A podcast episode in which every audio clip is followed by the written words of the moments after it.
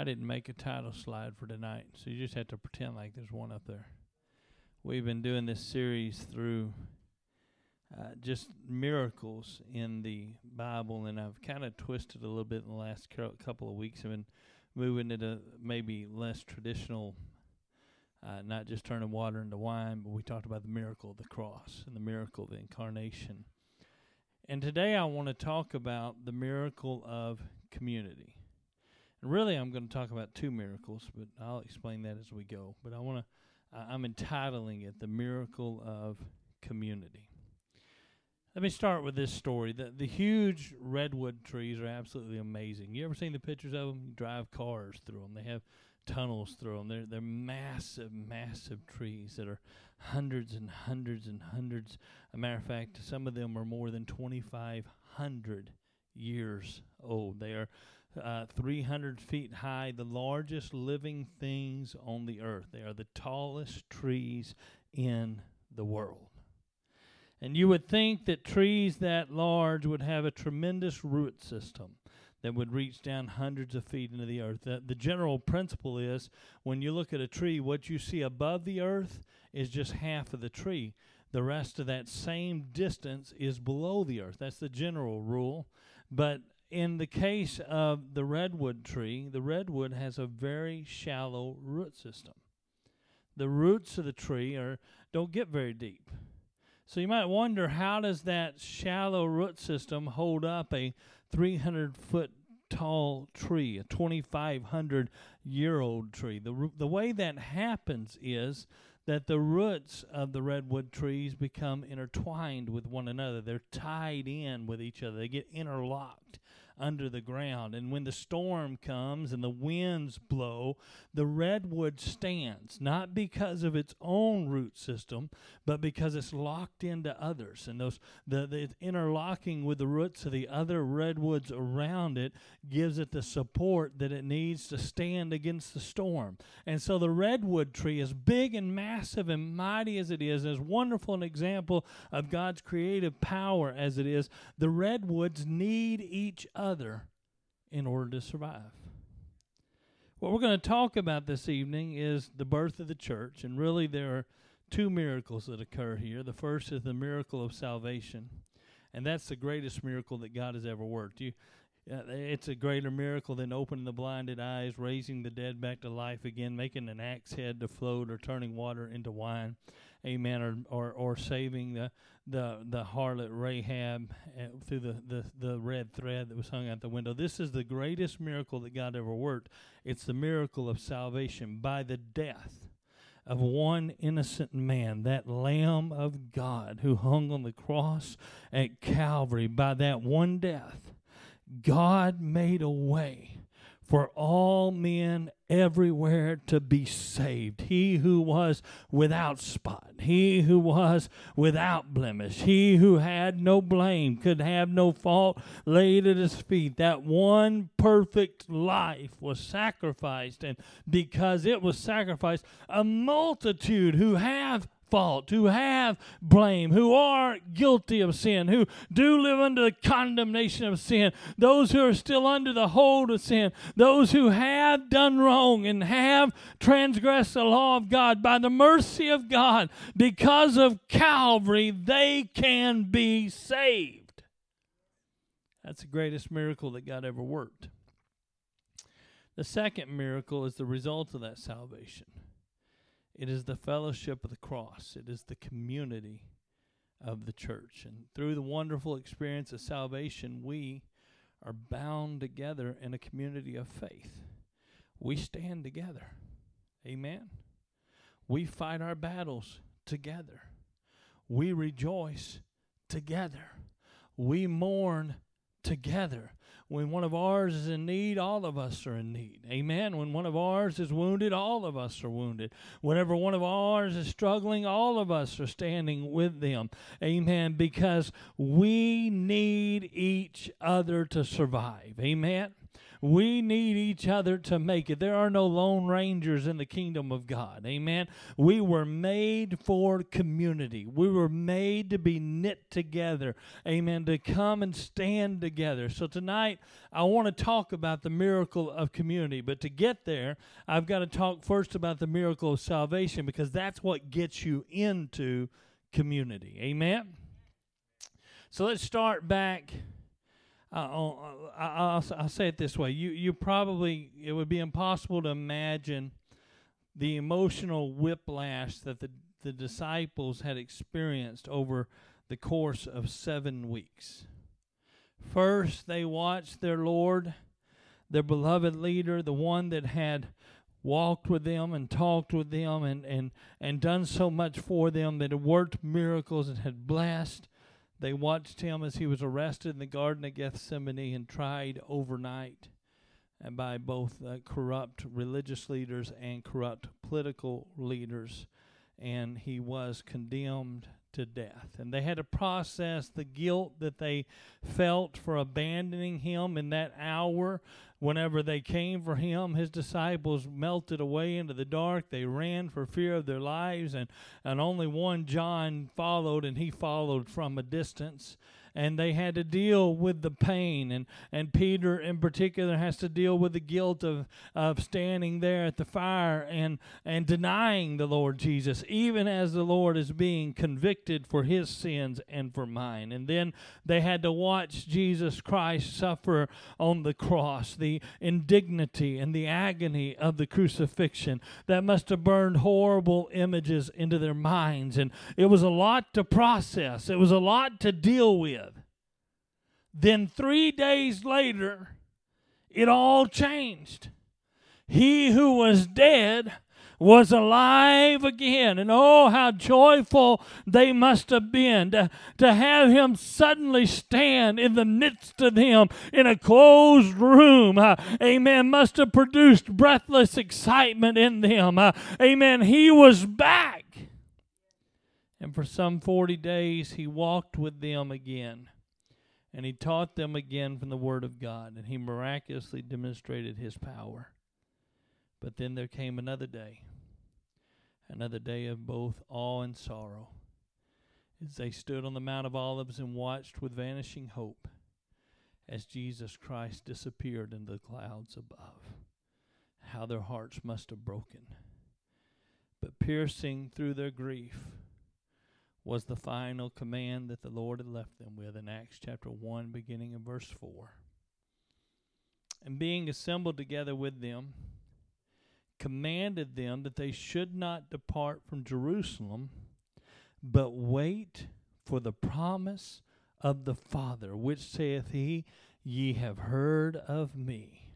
For John truly baptized with water but ye shall be baptized with the Holy Ghost not many days hence. And so Jesus had spoken of it previously, but now the promise of the Father was upon them. It was just a few days away, and with that promise, he said there would come power. Acts chapter 1 and verse 8 says, But ye shall receive power after that the Holy Ghost has come upon you, and ye shall be witnesses unto me, both in Jerusalem and all Judea and in Samaria and unto the uttermost parts of the earth. So, an event was about to occur in Jerusalem that would provide them with the supernatural power necessary both to live for Jesus and to work for him. Amen. It was an event that would give them the ability to live a life that was pleasing unto God and give them the power to evangelize their world with the gospel of Jesus Christ. And it was an event that, as it empowered them, would also bring them together in community. So they gathered in an upper room and they waited for the promise to come. And the disciples and all those gathered in that upper room probably expected that when they got there and when they all got assembled and they started their prayer meeting that the Holy Ghost would come. But Brother Donnie, it didn't. It tarried. And they waited there, and the resolve was tested there. And the Spirit of God did not fall on them in the beginning of their prayer meeting. In fact, It took approximately 10 days as they waited for the significant day when the day of Pentecost would be fully come, the most significant day of their lives. Then it finally happened. There's something powerful about those who will commit to pray until an answer comes, no matter how long that may take. Jesus expresses the value of such a determined prayer in the parable of the unjust judge, in which a widow persistently petitioned a magistrate that she would be avenged of her adversary. And the Bible is very plain the judge was not necessarily moved by her case, but he granted her petition because she worried him so much, and he didn't want her bothering him anymore. Amen? And Jesus uses that as an example the way we should play, pray. Now, now our judge is not unjust and we don't have to overcome his reluctance to answer our prayers. But he's not always going to move right when we ask him to move. And we are encouraged in the Word of God to do exactly what the disciples had to do in that upper room. Uh, amen. To continue in prayer until the promise comes. Not to give up, not to pack up, not to turn our back and say, Well, I tried and it didn't work. Uh, amen. I don't know how many people went into that upper room with the disciples. I don't know how many gathered there on that first day. I can tell you that there were 500 who saw him caught up into the heavens. What a miracle! They watched Jesus ascend into the heavens, and then as they were watching, they heard the voice of these two angels who said, Why stand ye here gazing into the sky? Amen. This same one is going to come again. And so they, they've seen these miraculous things occur. You got to imagine that all 500 went to the upper room. Amen. The biblical record doesn't tell us how many first entered that upper room, but it is appropriate to assume there were more than 120. But over the 10 days that they had to tarry there, doubtless some grew weary, some grew tired, some began to doubt, and many departed. They remembered some job that needed to be done, some task around the house they were leaving undone some some obligation that they had, something that they let their doubt and their their they finally just started thinking it's it's never going to happen. We've been after all we've been here praying for nine days. I mean the Lord said go and wait, and we've been waiting. What's He waiting on? And so w- we can't know how many started, and we can't know how many missed out on that initial outpouring of the Holy Ghost because of their impatience, because of their doubt, because of their unwillingness to linger in prayer until it came to pass. Neither can we know how many miracles have been forfeited through the years because individuals would not stay faithful to their prayer until the answer came. How many have walked away? How many have let it go? How many have said, Well, I tried and it didn't work? Those who continued in that upper room testify to us that if we're going to receive the promise of God, we have to continue faithfully in prayer. Amen? Amen? The Feast of Pentecost, or what the Jewish people call the Shabbat, occurs in the 50th day after the Passover. Not only was this a time when the people of Israel would rejoice and give thanks for the incoming summer wheat harvest, but it was also a time for remembrance.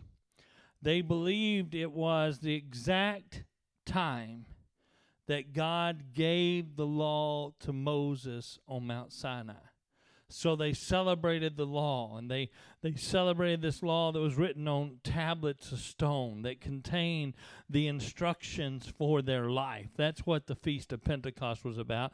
Pentecost means first fruits. They celebrated the wheat harvest, they celebrated the first fruits, and then they also celebrated the law. The Feast of Tabernacles and Feast of Pentecost are together at the same time, and they celebrate the harvest and they celebrate the giving of the law. And it's notable that God chose that day to write a new law. He who had taken tablets of stone and with his own finger had written in them Ten Commandments to govern the life of humanity, now took his same finger and wrote upon the hearts of men as he filled them with his spirit.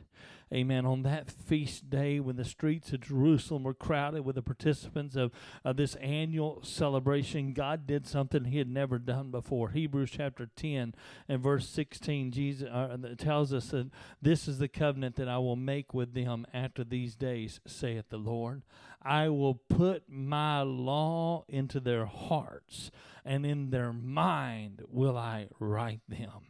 Amen. That's what happened on the day of Pentecost. It was a new commandment, it was a new law. Amen. It was the same moral principle, but instead of being written on some tablet of stone somewhere outside, it was written on the very heart of man. Amen. And so Acts chapter 2 records it, and when the day, beginning of verse 1, when the day of Pentecost was fully come they were all with one accord in one place. And suddenly there came a sound from heaven as of a rushing mighty wind, and it filled all the house where they were sitting.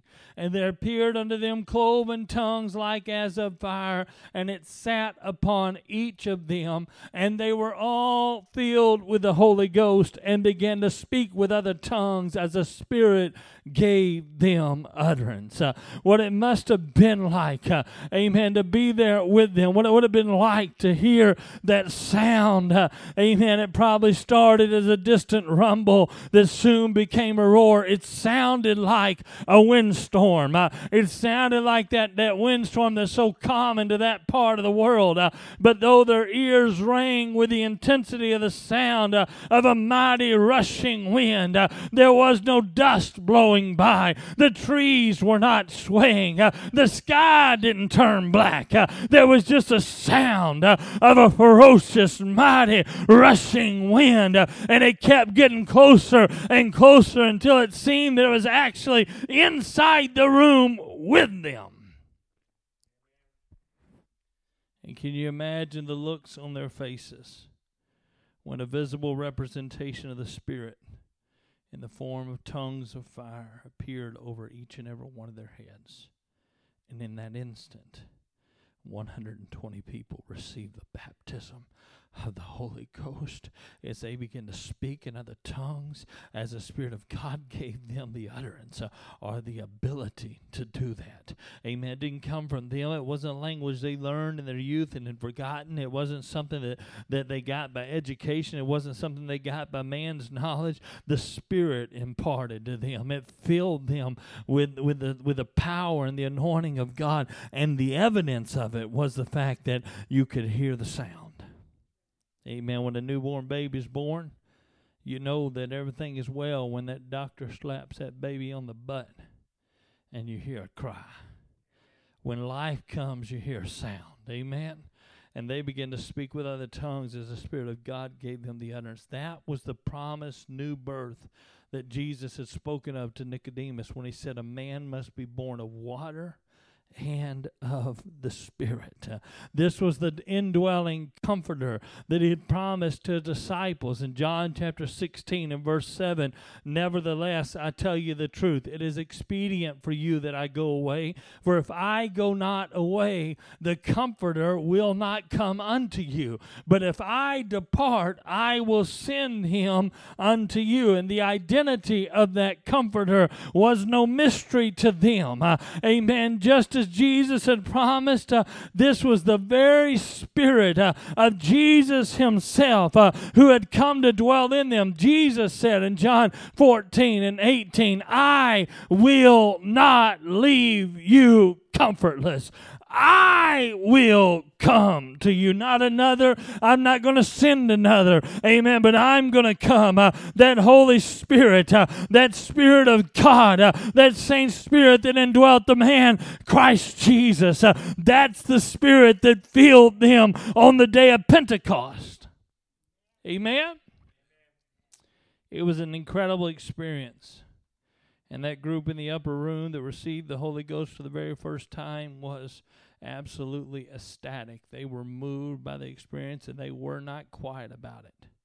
In fact, their exuberation attracted the attention of the throngs of people in the street. They rejoiced and they shouted and they danced and they stumbled about like drunk men, and word began to spread through the city in a matter of moments. Uh, and thousands of people gathered around that building uh, to behold the spectacle of these who were filled with the baptism of the Holy Ghost. And what they found there was extremely confusing and even troubling to them. They encountered a group of men and women who were speaking in an assortment of languages, uh, languages that they understood for the people who gathered in the streets below were a, a, multinational mass of people from all over the world. And Acts chapter 7 and verse 12 says, and they are Acts chapter 2 and verse 7, I'm sorry, and they were all amazed and marveled, saying one to another, Behold, are not all these which speak Galileans, uh, and how hear we every man in our own tongue wherein we were born. Amen. These are men from Galilee. They don't know our languages. Uh, how is it that we hear them speaking in another tongue? Parthians and Medes and Elamites uh, and the dwellers of Mesopotamia and in Judea and Cappadocia and Pontus and Asia and Phrygia and Pamphylia and Egypt and in the parts of Libya around Cyrene and the strangers of Rome Rome and Jews and proselytes and Cretes and Arabians. We do hear them speak in our tongue, uh, and we know what they're saying. Uh, they're declaring the wonderful work of God. Uh, amen. They're not just babbling incoherently. Uh, amen. What they're doing uh, is declaring the praise of an almighty God. amen. You may not be able to understand it, but the Holy Ghost has moved upon them, and the words that are coming out of their mouth are words of worship. And they were all amazed and were in doubt, saying to one another, What meaneth this? Never seen anything like this before. Never been exposed to anything like this before. What does it mean? God's purpose on that day was much greater than just filling 120 believers with the Holy Ghost he was calling folks from many different cultures, from many different walks of life, from many different backgrounds and ethnicities to come together into community. And on that day, the community of the cross was born from a vast multitude of people with widely different backgrounds and heritages and histories and even ethnicities. They were strangers from all over the world. They didn't have anything in common. They spoke a broad variety of native languages, and, and, and God was calling them into community. He was calling them into a body called the church. Uh, amen. But before I get there, we got to tell what happened with Peter because you see, a very significant event had happened in Peter's life uh, just a few days before after he after Jesus asked, Who do men say that I am? Uh, and the disciples had ventured their their their multiple answers of who men said that he was. Peter said, Thou art the Son of God. Uh, amen. And Jesus said, uh, Flesh and blood hath not revealed this to you, but my Father which is in heaven. Uh, amen. This is a revelation. Uh, and he said in Matthew chapter 16 and verse 18, And I say also unto thee that thou art Peter, and upon this rock uh, I will build my church, uh, and the gates of hell shall not prevail against it. Uh, and I will give unto thee the keys of the kingdom of heaven, uh, and whatsoever thou shalt bind on the earth shall be bound in heaven, uh, and whatsoever thou shalt loose on the earth uh, shall be loosed in heaven. And when the multitude of fascinated people gathered around that building that had an upper room, Peter, with the other eleven disciples, heard them asking, what does this mean? And Peter stepped into his divine authority, the divine destiny that God had given to him, and he began to preach to the crowd. He first declared that what they were seeing and hearing was the direct fulfillment of the prophecy of the prophet Joel. In Joel chapter 2 and verse 28, Peter quoted it in his message. He said, And it shall come to pass afterward that I will pour out of my spirit upon all flesh. And your sons and your daughters shall prophesy. Your old men shall dream dreams. Uh, your young men shall see visions. Uh, and also upon the servants and upon the handmaids in those days will I pour out my spirit. He then preached about the identity and deity of Jesus Christ proclaiming his resurrection, and then he confronted them with the fact that they had been collectively responsible for his death. And their hearts were convicted. And they were overwhelmed by both the preaching of the word and the very obvious miracle that was taking place before them. And so they said to him, Men and brethren, what shall we what are we going to do? What do we need to do? How do we reconcile this? How how can we be saved from this condemnation? And then Peter, to whom Jesus had given the keys to the kingdom, amen, he boldly declared to them, Jesus said, Whatever you bind, I'll bind. And whatever you loose, I'll loose.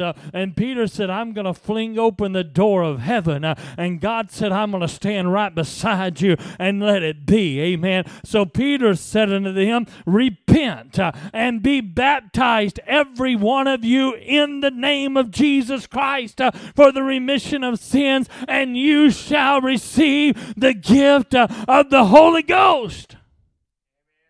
Repent.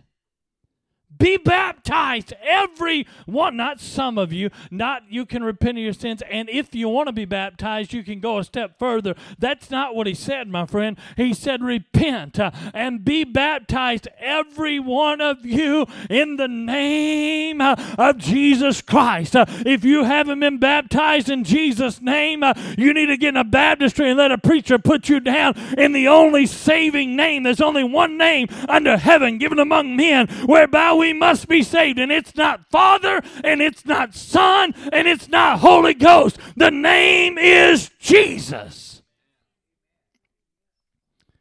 And he said, if you repent of your sins, and if you're baptized in the name of Jesus Christ for the remission of those sins, you will receive the gift of the Holy Ghost.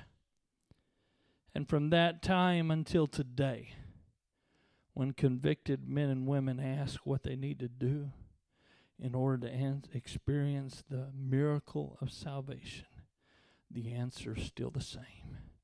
Repent and be baptized, every one of you, in the name of Jesus Christ for the remission of your sins, and you will receive the gift of the Holy Ghost. Not you might, uh, not you could, not it happens to some people, and not it's just a Pentecostal experience. No, my friend, he said, if you repent of your sins uh, and you baptize in his name, it don't matter what you call yourself. Uh, if you're honest and sincere with God uh, and you repent of your sins uh, and baptized in his name, uh, he's going to fill you with his spirit. Peter went on to assure them that this promise was not just for them, but it was for everyone who would ever hear or read about that day. They all received the same invitation. Acts chapter 2 and verse 39. For the promise is unto you and to your children and to all that are far off, even as many as the Lord our God shall call. The baptism of the Holy Ghost was not simply a gift that was, was reserved for those on that day of Pentecost when it first was poured out. Uh, it was a gift and a promise that was extended to all generations to come, including ours. And the Holy Ghost is how God brings the church together into community. When Peter completed his message, the response was amazing. The miracle of new birth began to spread immediately from the 120 in the upper room to thousands who heard and obeyed Peter's instructions. In Acts chapter 2 and verse 41, it says, Then they that gladly received his word were baptized, and the same day there were added unto them about 3,000 souls. Uh, amen. Souls were added to the church uh, when they became a part of that community of believers. Uh, amen. And they were added by obeying the words of Peter, by repenting, and by being baptized in the name of Jesus, and by receiving the gift of the Holy Ghost. And today, souls are still added to the church uh, in the same way. Amen. Conviction over sin has to compel, com- compel an individual to honestly seek answers. They must hear and respond to the preaching of the Word of God. They must receive the Word as delivered unto them and then respond to it in obedience. And they have to repent uh, of their sins. Uh, they have to be baptized uh, in the name of Jesus Christ. Uh, and they will receive the gift of the Holy Ghost just like those 3,000 and the 120 did on the day of Pentecost. The balance of the book of Acts records that this message of salvation and the miracle of the Holy Spirit infilling spread rapidly and broadly across the known world. In addition to the 3,000 that were added on the day of Pentecost, we have record in the book of Acts of 5,000 more being added just a few days later.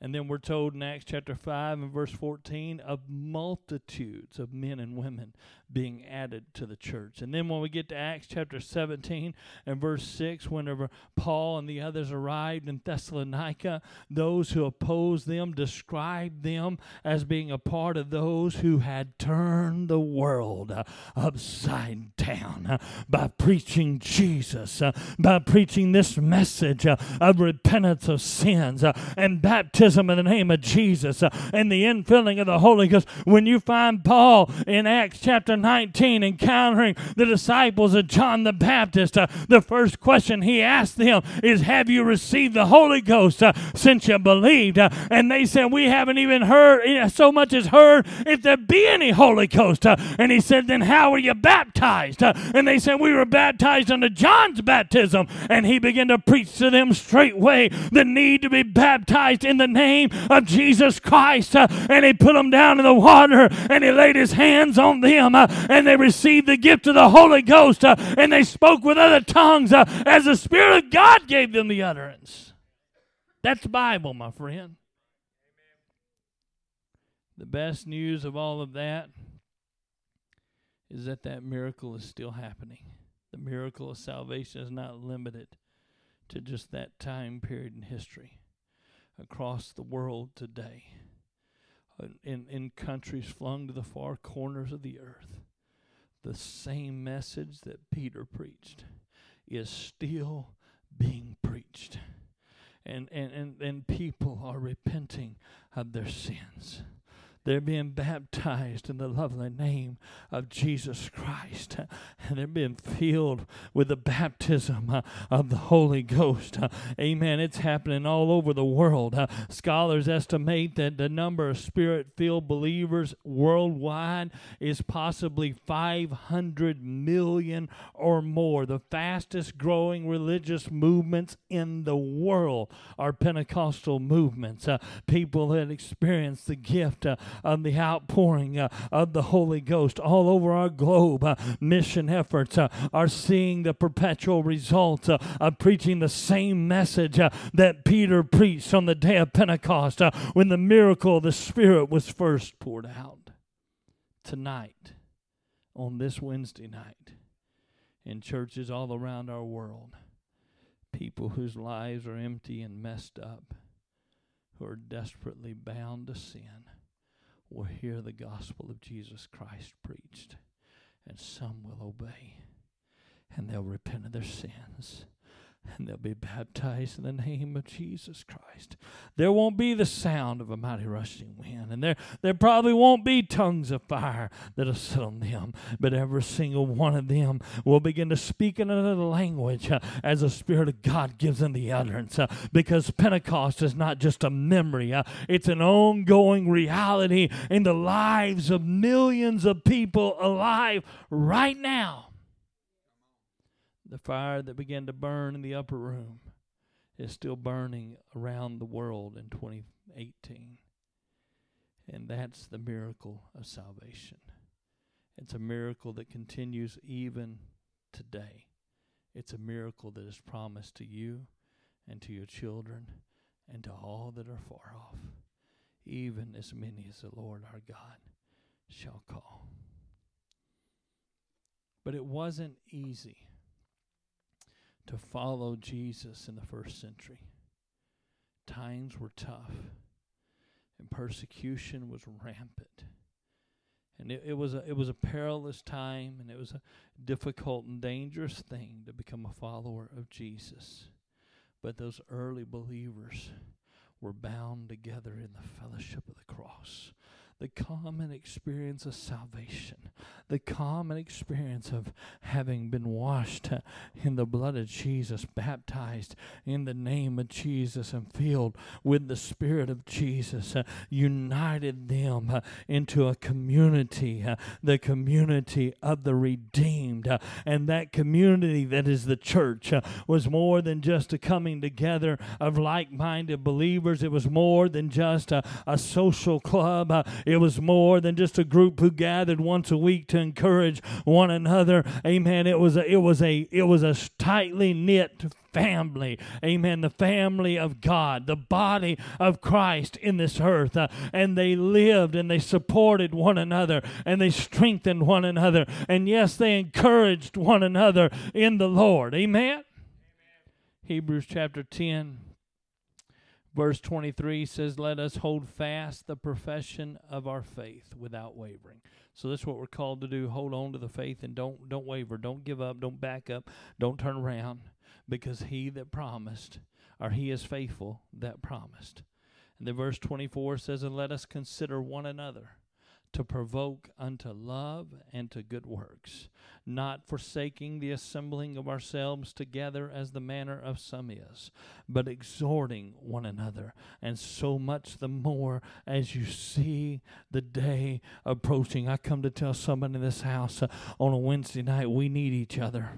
We need each other. The miracle of community is that you don't stand by yourself. Uh, the miracle of community is you don't fight your battles by yourself. Uh, you need the church, uh, and the church needs you. Uh, amen. We need each other. Uh, one way that we hold fast uh, the profession of our faith without wavering is by provoking one another to love and good works.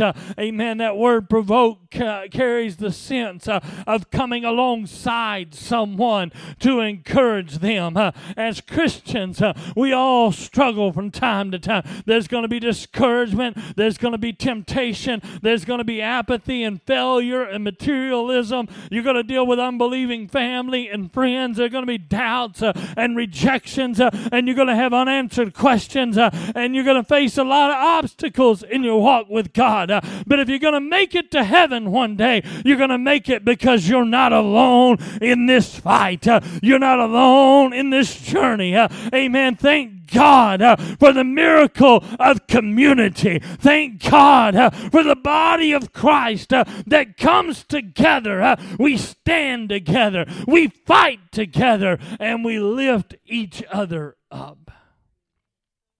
Yes, we're running a race, but we're not running alone. When I am weak, my brother is strong. When I am down, my brother picks me up.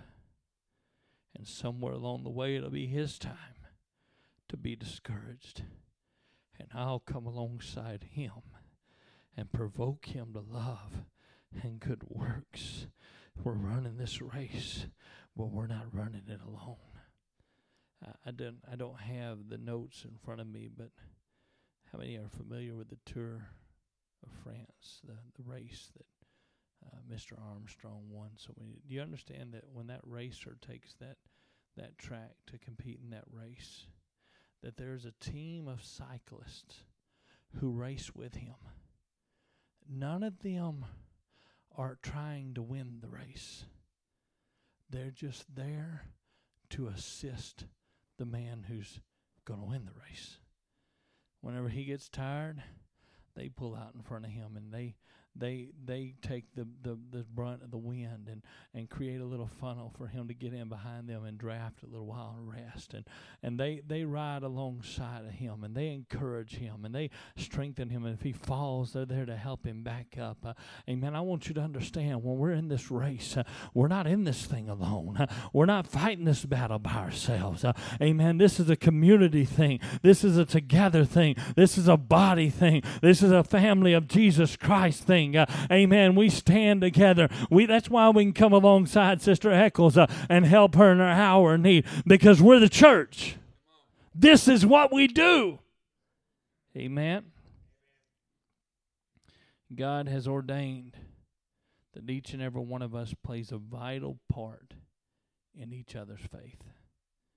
For that reason, we're commanded in Hebrews 10 and 25 not to forsake the assembling of ourselves together. Go to church. That's what that says. Go to church.